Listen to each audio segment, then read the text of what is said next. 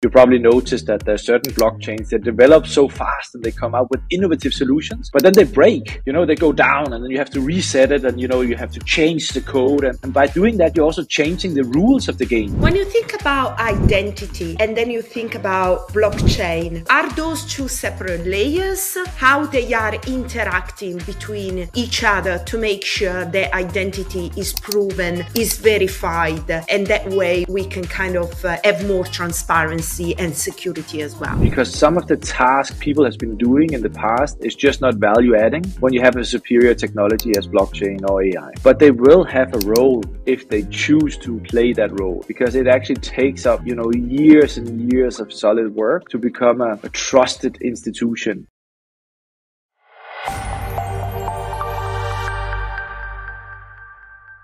Joining me today is Frederik Gregaard, CEO of Cardano Foundation. Governance is super important and is something that has been overlooked in the blockchain and crypto space. Cardano has put governance at the top of its priority. What we need to have a good governance in crypto. Why AI and blockchain should interact to build better data models. Identity is the base for mass adoption of crypto and also adding towards interoperability and standard of regulation. When we talk about interoperability, people think just about interoperability of blockchains, but it's not just that.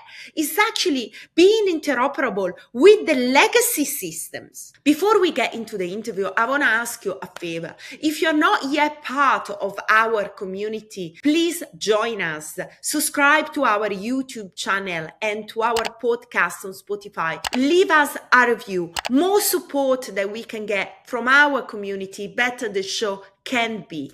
And I really want to have more of you following us, interacting and engage with our channel. Ask any question that you have. Leave a comment on YouTube and also follow us on social media to stay up to date with our news and interviews, but also interact with us. Remember, you can always DM me or send me an email at steffi at financialfox.news. And just one thing, all the content here is for informational purposes only. We don't give any financial advice. Remember, when it comes down to crypto, the market is very volatile and you need to make sure that you do all your due diligence, all your research before you make any investment decision. Hi, Frederik. Great to have you on the show. Thank you, Steffi, for inviting me. Yeah, it's really good. So, today Obviously, we are going to be talking about Cardano. You are the CEO of Cardano Foundation.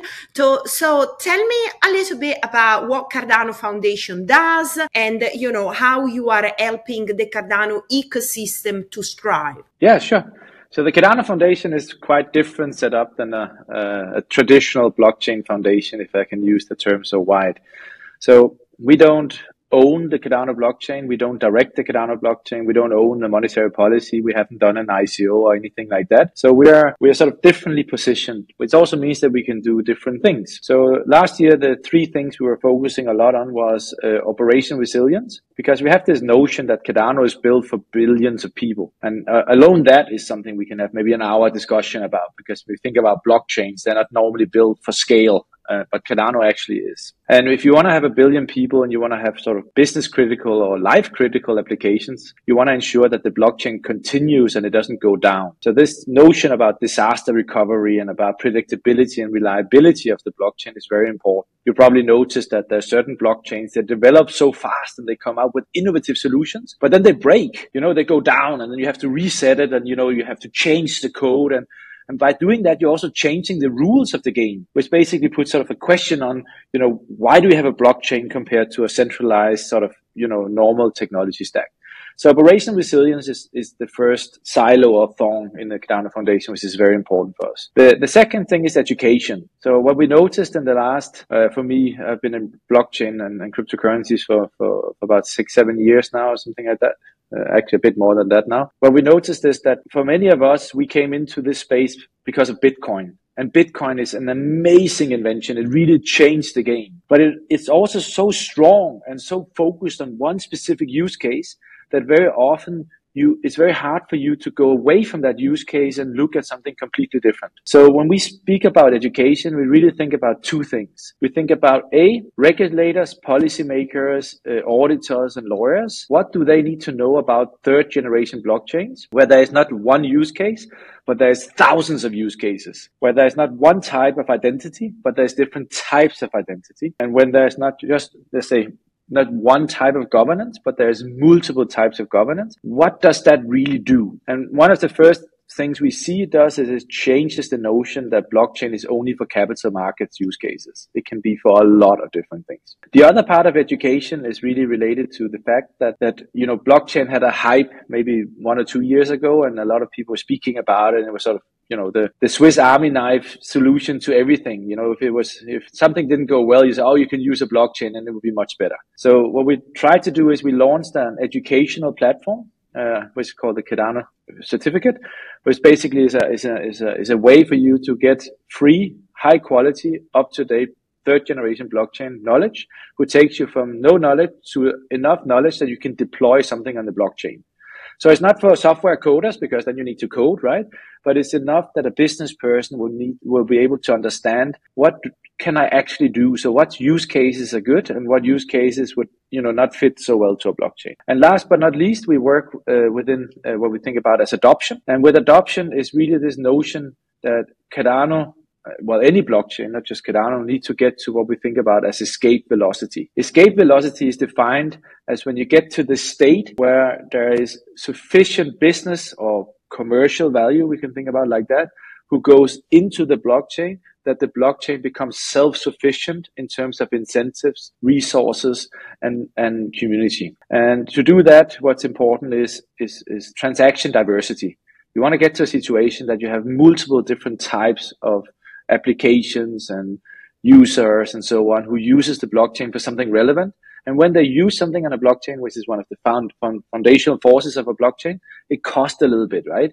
But that little thing, if it's a gas fee or transaction fee, is what powers the economic circle that the stake pool operators have enough incentive to get up, you know, in the late mornings because there's a, you know, problem with block propagation or they see no warning or, you know, whatever that is. And, and I think these things sort of creates this sort of this loop, this never ending circle, which basically makes the blockchains immortal if they're correctly done. Uh, so we've been focusing a lot on that for the last, uh, for the last year and we got really, really far. And um, we'd love to, to talk about some of those things, or we can talk about what's going on in the next 12 months. Wow. Well, you mentioned so many things here. And uh, I think one aspect that I would like to stress before we get maybe a little bit more deeper into the Cardano community and ecosystem is about the role of governance. So mm. governance has been uh, a big uh, problem, a challenge, a failure in the crypto space. We have seen, uh, you know, many bad events happening over the last couple of years, you know, during this crypto winter, but I would say since the beginning of crypto, especially because there was no governance, right? So how important is governance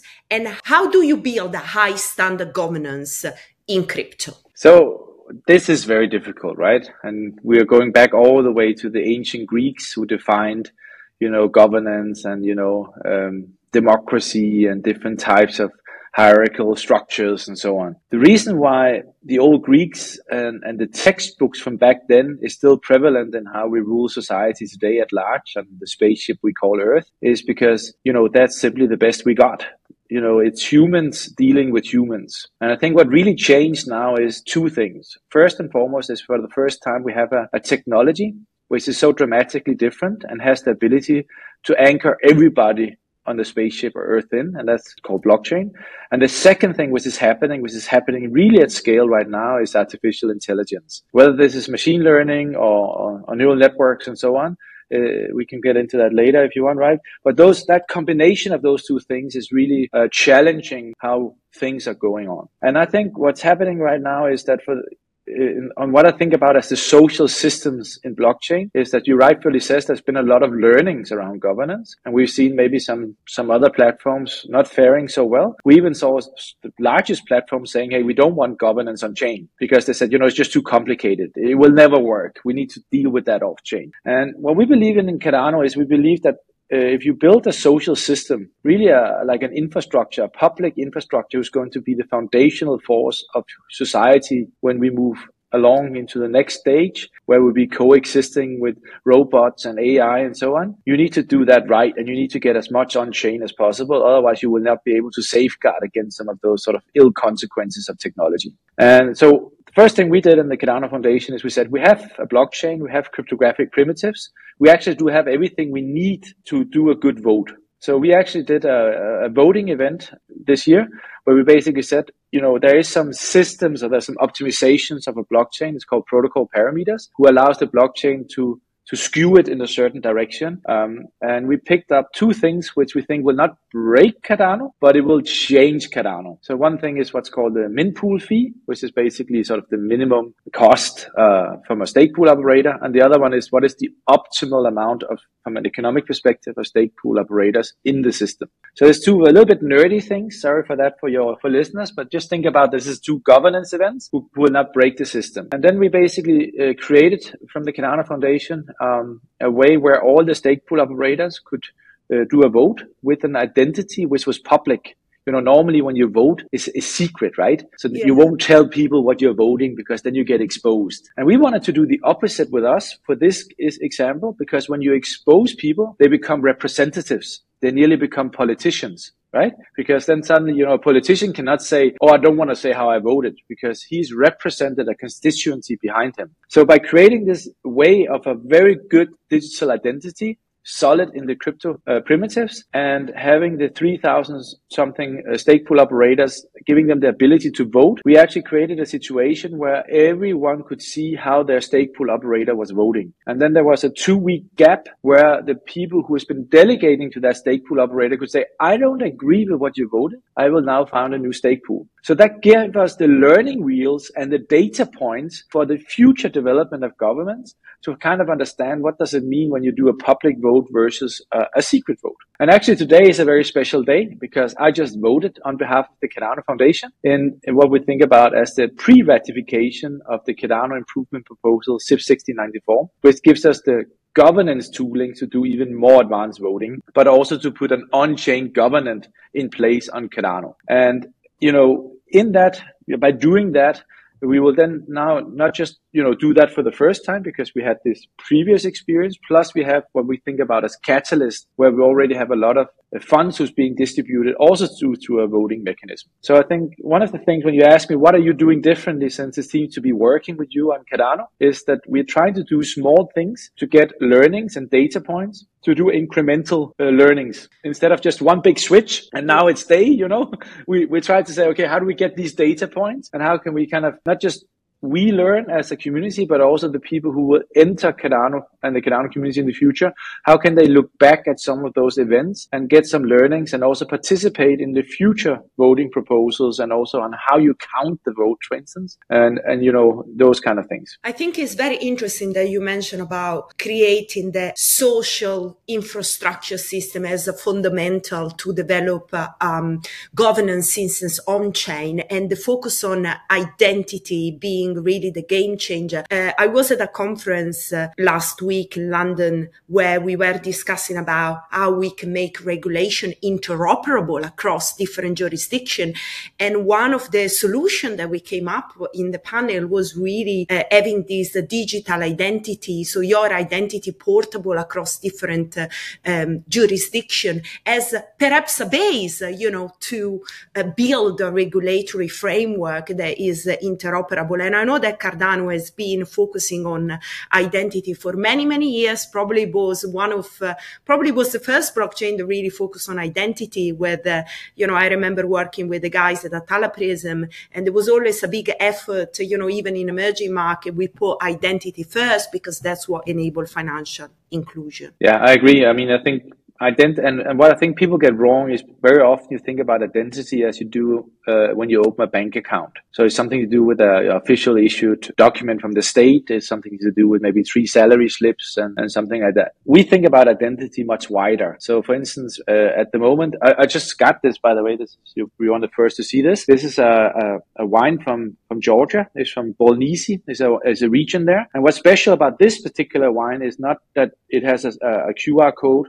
which by the way is an identity, an identity of this wine. This exact wine is on the blockchain. But what you will see when you go on the blockchain and, and look at this wine, you will see that the Georgian government is also issuing an identity from the agriculture ministry with a certificate of conformity saying that this has gone through the export controls of the Georgian government to be exported as wine. And now suddenly you are speaking about, oh, hold on a second, there's multiple identities here, right? There's an identity from a government who is verifying a set of data, sort of like a digital identifier thing. There's the identity of the wine. There's the identity of the custom authorities. And, and when you think about that in sort of in a, in a larger context, this is much wider than what we classically think as uh, what you need to do a financial transaction, right? So you have lighter identities for machine identities. You will have something which enables that oracles are not just an oracle, but it's also, you know, maybe holding a part of a data record to verify that it is correctly issued, right? And you have sort of maybe official, you know, trade documents, maybe under uh, one of the World Trade Organization standards for, for trade documents and so on. And I think this is, this is so so important. This is the power of digital transformation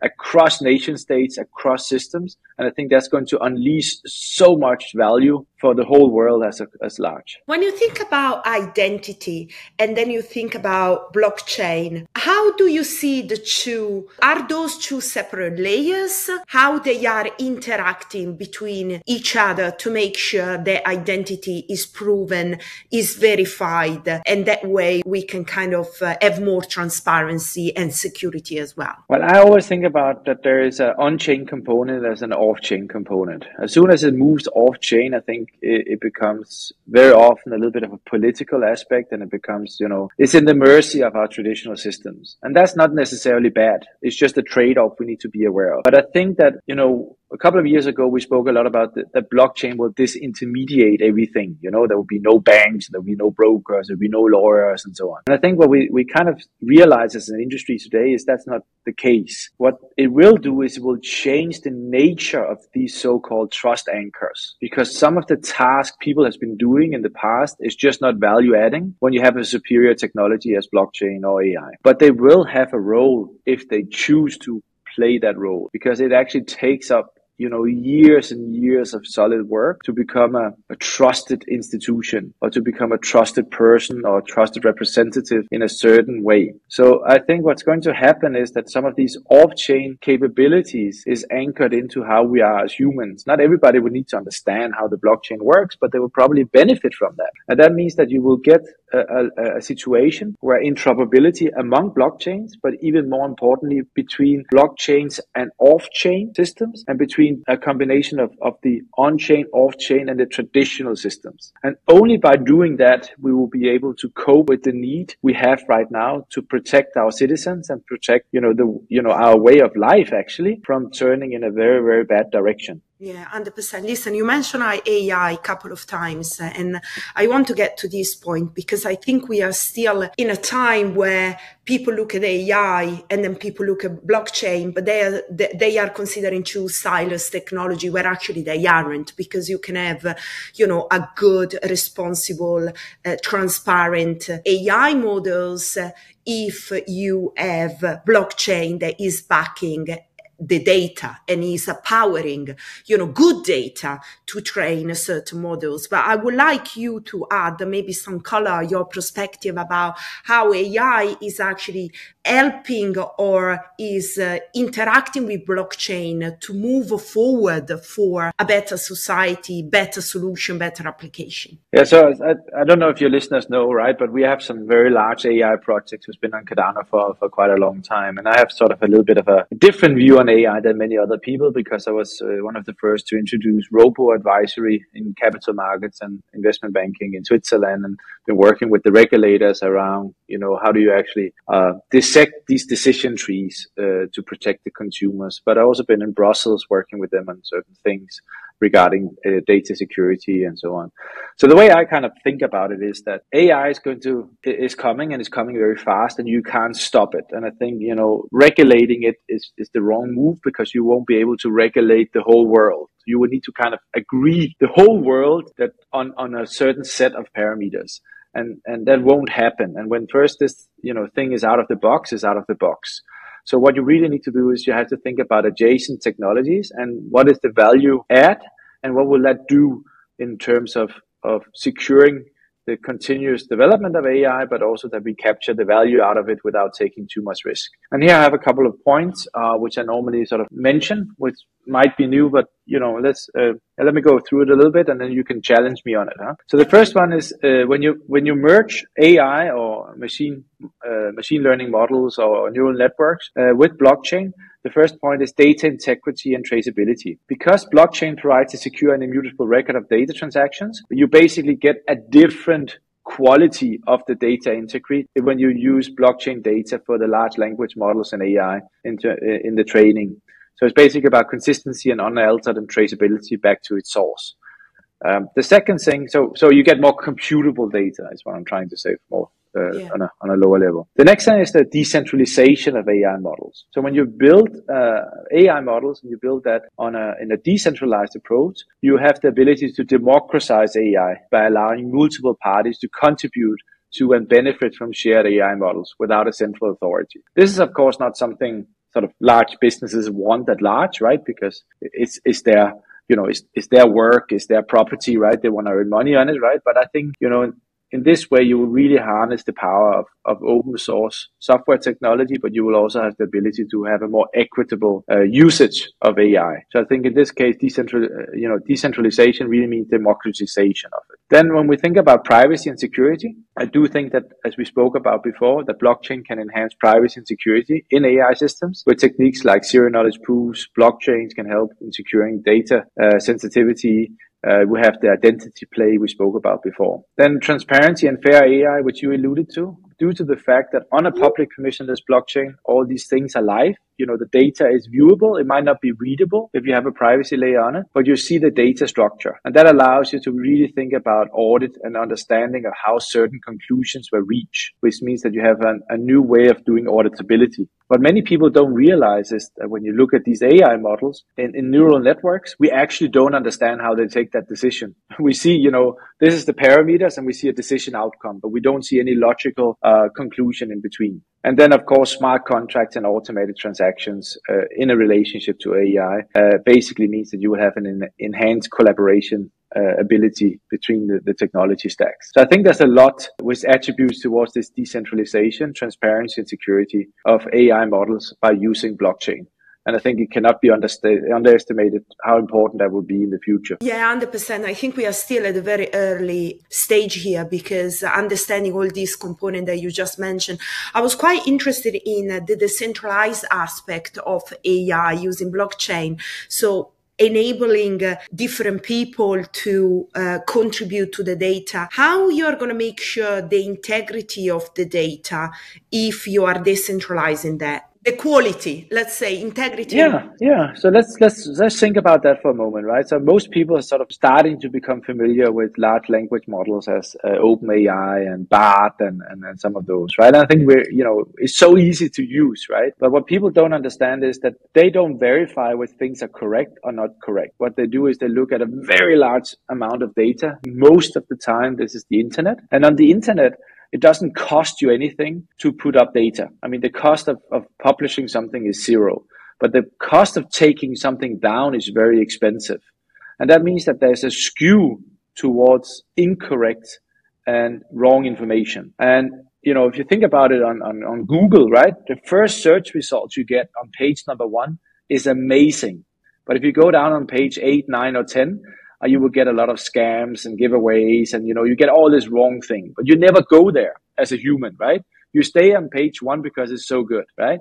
Now the way the la- large language models work is they look at all of the data and it doesn't look at whether it's correct or not correct. It just look at the data representative. And if you then fast forward to a, a, data model on a blockchain, it is so that every time you want to put some data on a blockchain, it costs you something. Now on Ethereum, this can be quite a lot. On Cardano, it's not a lot, and you can even find even cheaper blockchains, right? So the but the fact that it costs just a tiny little thing means that there's an economic cost of publishing the data. So already by that, as an economist, as I am, looking at game theory, you would know that the data, all things being equal, would always be better on a blockchain because there's an associated cost to it compared to a system where the cost of distributing uh, and, and, and publishing data is free. So already there, you can think about integrity must be better. So fascinating. Listen, if we have to talk about project, they are uh, developing this uh, AI uh, next technology intersect with blockchain. You mentioned that Cardano has been doing uh,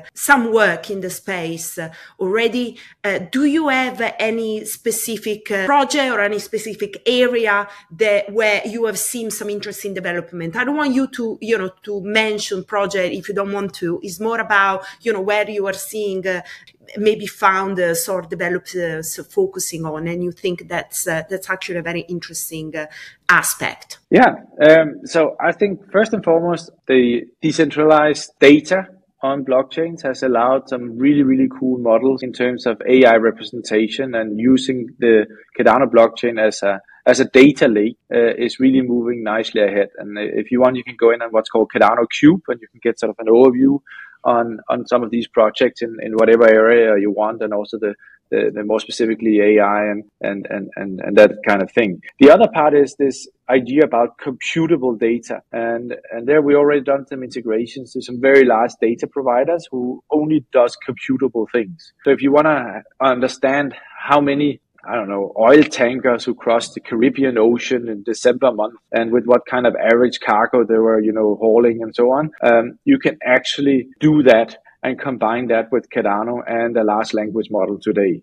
So these kind of places where you have this ability to basically uh, not just look at the blockchain as being sort of a decentralized storage database, but you have the ability that say, okay, what I need to do is I need to have computable data.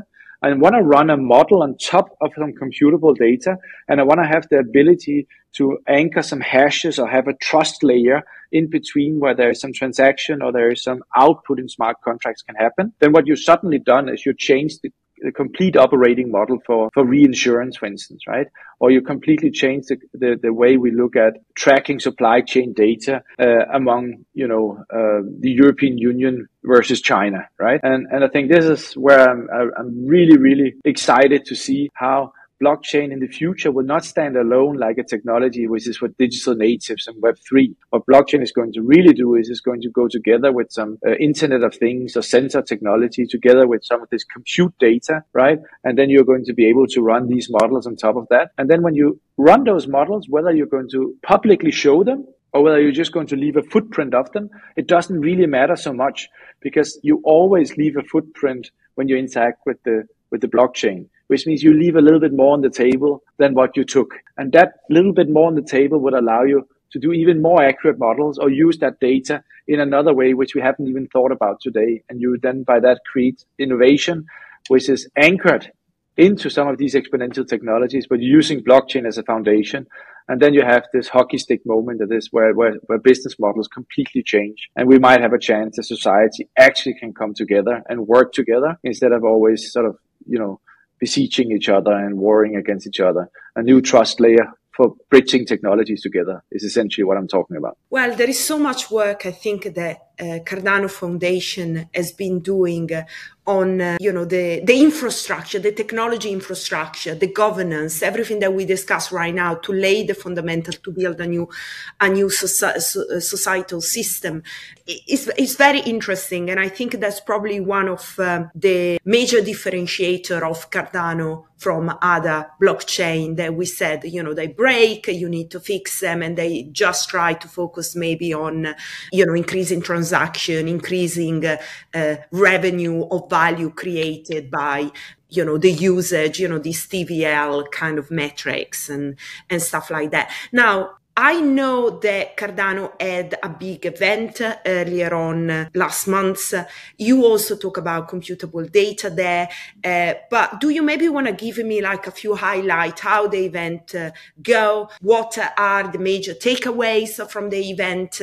And um, you know, maybe maybe after we can talk a little bit about the strategy that Cardano Foundation has for 2024. Sure. Yeah. So we, we had what we call the Cardano Summit. Last year it was in Lausanne in Switzerland, and this year we, we chose Dubai. Uh, one of the reasons for choosing Dubai for, for the main event, as we call it, was because Dubai has has in the last sort of years they've been doing a lot in terms of technology and bringing transparency into the regulatory framework for technologies. Secondly, Dubai is a I don't know if you can think about it traditionally, but the geographical location of Dubai actually anchors in three continents, both Asia, Africa, and Europe.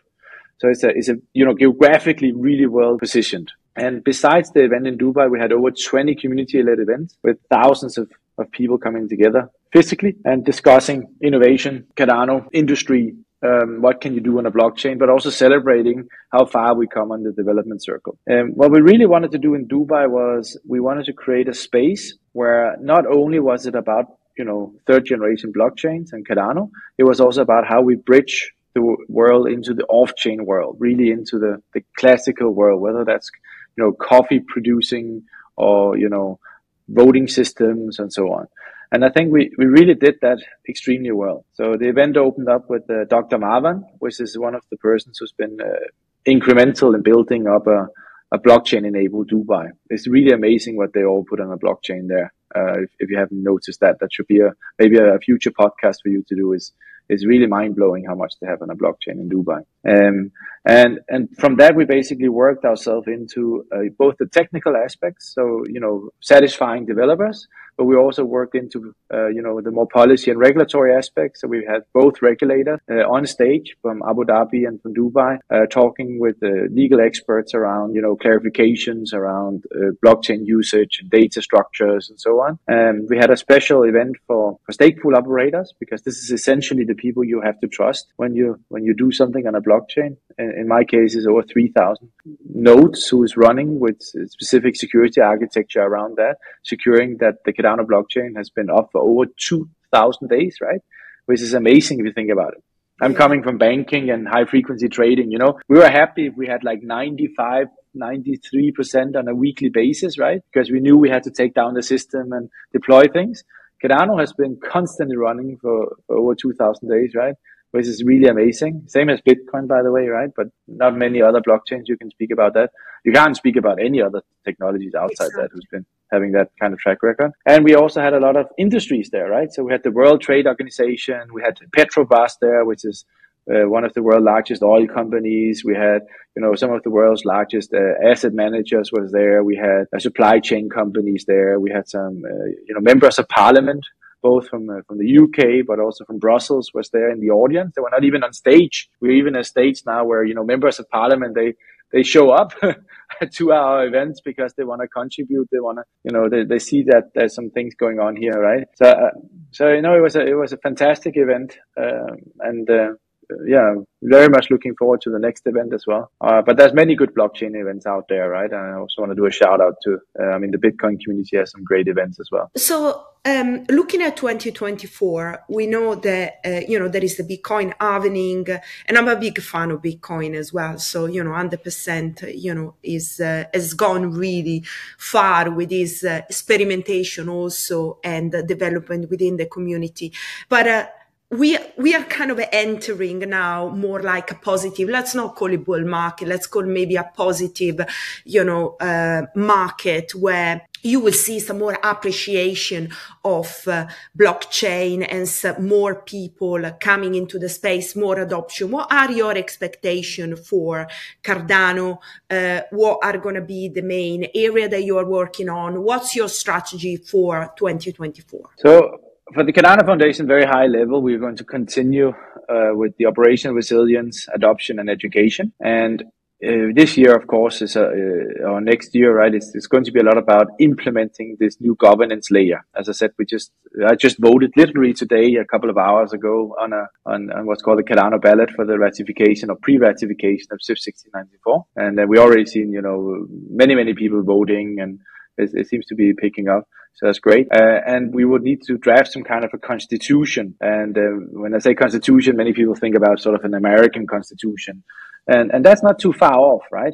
Because what you want to get to is a situation that certain governance events should be fairly easy to do, right? I want to move some code from a repository to go on chain. And this code has been verified and technically uh, checked off and so on. So that should be sort of it's a new feature, so it's great. But you could also think about, hey, I want to change the Cardano, you know, primary blockchain's monetary infrastructure. That should be a lot harder, right? Or you want to change completely how Cardano is structured. So the essence of Cardano. But what is the essence of Cardano? So when the way we think about it is when you think about a constitution, you actually need to go through the work of writing down a set of guardrails, which you know kind of reflects the the core belief, the vision of what Cardano is supposed to do. And ideally, you would do that in a way which is computer readable, that it, it can be sort of self fulfilled in code. I don't think that's going to happen in the first iteration, but we definitely want to get to a situation that, that next year we, we, we, we have a lot of workshops and we're going to have a, a, very good final draft, if not even a voting event on a constitution. Then uh, tooling is going to be important. So what we think about is digital enablers. So we're going to push more types of identity out there. Uh, working very hard, for instance, on the KERI standard, which is the what many people know as, as the legal entity identifier, but also on machine readable identities and, and other things. So we're going to keep expanding the tooling. So we have really good Python libraries now. We open from the foundation side some Java libraries. We have TypeScript with Lucid. We have Aiken, which is a smart contracting language built in Rust. We have Haskell, right? So there's a lot of people say, oh, Cardano is hard because it has to be Haskell. But we're actually in a place now where there's a lot of diversity and we want to bring even more diversity out there and specifically harness this EUTXO model, which um, is this model we've you know taken from, from from Bitcoin and extended, which basically allows you to do uh, you know things like side chains and interoperability and things like that way better than the account-based model. So interoperability, we're going to see some big plays coming both from the Cardano Foundation, but from the community as well around interoperability um, next year as well. So basically, yeah. keep focusing on uh, building this infrastructure, focus on the identity, focus on uh, the governance on chain. I believe is going to be more partnership or collaboration with large institutions, with government bodies, because those are your main. I, I wouldn't say client is probably the wrong way. I would say more partners, the one they understand, you know, also the important groundwork that Cardano is doing, uh, you know, to build for the long term. And then I'm very interesting about interoperability because I think one of kind of like the challenging point of the Cardano um, ecosystem was really that the community is great, it's a fantastic community, but it's very close.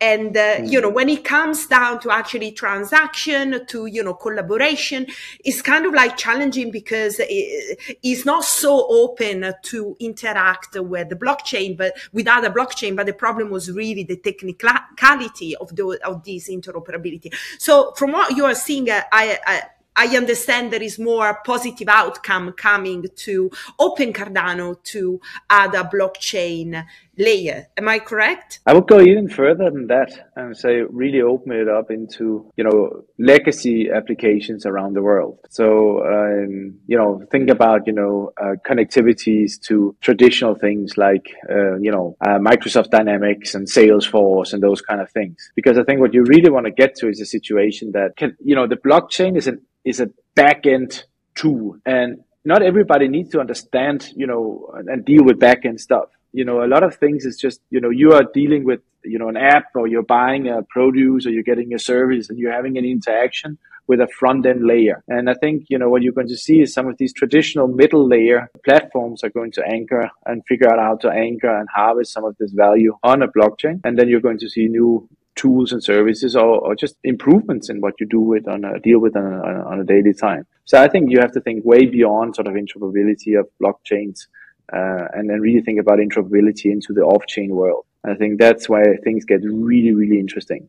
So, for instance, I showed you that wine bottle before, right? Here we're actually talking about, you know, um, a specific high definition QR code, right? So if I sort of polish that a little bit, it doesn't work anymore, right? So interoperability to those kind of adjacent technologies, which will allow us to, to move beyond digital native and move into the classical world is, is definitely something you're going to see being pushed way more from the Cardano Foundation. You will see more use cases out there. For instance, we, we launched last year, or this year, sorry, I'm nearly already in January.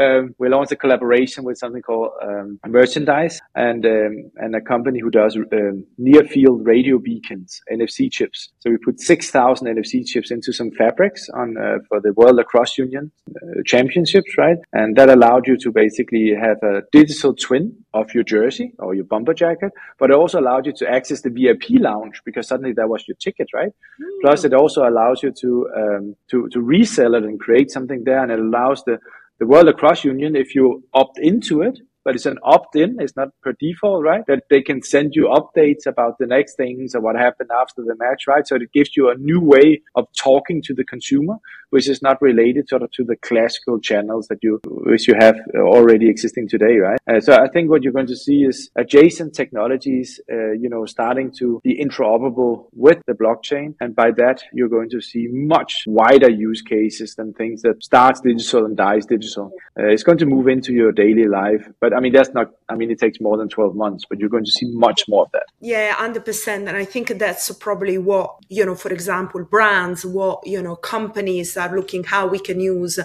this new technology to interact with uh, our customers base, our community. And, and I'm really glad that you mentioned that because obviously when it comes down, for example, to luxury industry and luxury brand, you have got the problem of counterfeiting your, pro- the problem of preserving the integrity of the brand brand. And that, you know, that's where blockchain comes in, also enhancing the experience that a user, um, uh, actually somebody that can be, is part of the community. You are not a user anymore. You become, you are empowered to actually engage with the brand, with the product that you use much more. I've got this idea that I really think the influencer world of uh, brands should actually come from the community, should be a decentralized movement rather than the brand picking three or four well-known celebrity to be their influencer or ambassador. They don't really maybe are so in the brand like actually the people using the product that the brand offer. Frederik, that was uh, such a great conversation. There was so much to talk. I would have gone on and on with you, but uh, yeah, I know that you have to rush. Uh, thank you so much. And uh, I really want to, I would like to have you back on the show sometime soon, maybe beginning of next year, where you can tell me more about uh, some new development in the Cardano community. Very happy to do so. And uh, if you are a little bit on the technical side, I really give a shout out to to Lucid and Aiken. Maybe you can put some links into the show notes. This is a Lucid is a, is a is a TypeScript way where you can build transaction easier. So if you come from another ecosystem and, and UTXO is a little bit hard, then Lucid is a is a good place to start. And Aiken is a smart contracting uh, language.